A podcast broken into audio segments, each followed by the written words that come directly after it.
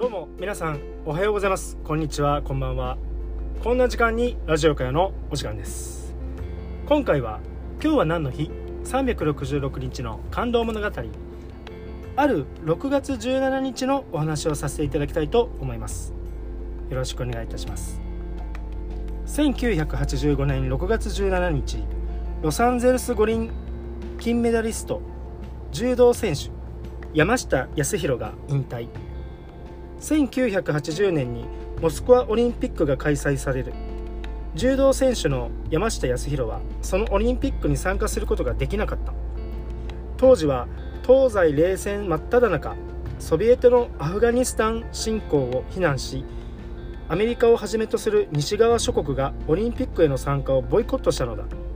スポーツとは関係のない事情によって日本の選手たちは夢の舞台に立つことができなくなってしまった。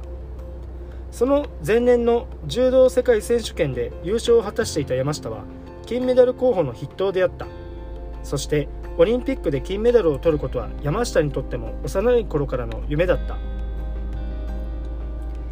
オリンピックで優勝しメインボールの真ん中に日の丸を掲げ「君が代」演奏を聴きながら空を見上げたいんだ。中学生の時に作文で記していたその思いも虚しく山下は夢の舞台を諦めざるを得なかった。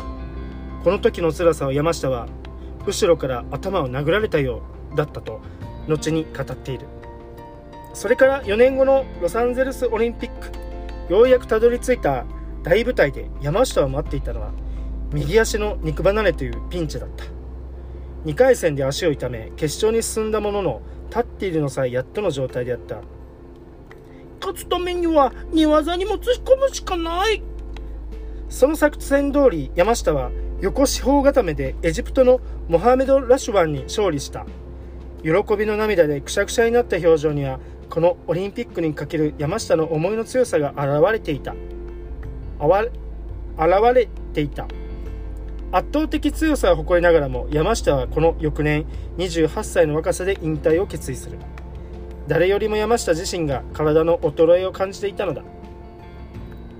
国内の試合で自分が負けても山下が負けたで済みますが国際試合で負けると日本が負けたと言われます。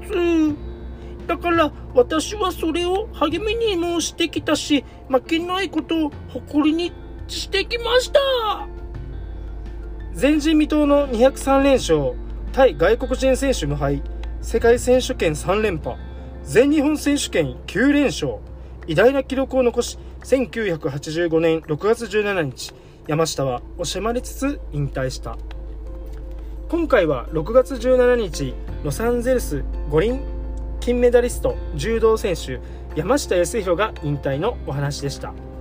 明日6月18日は大森貝塚を発掘した考古学者のモースが来日です。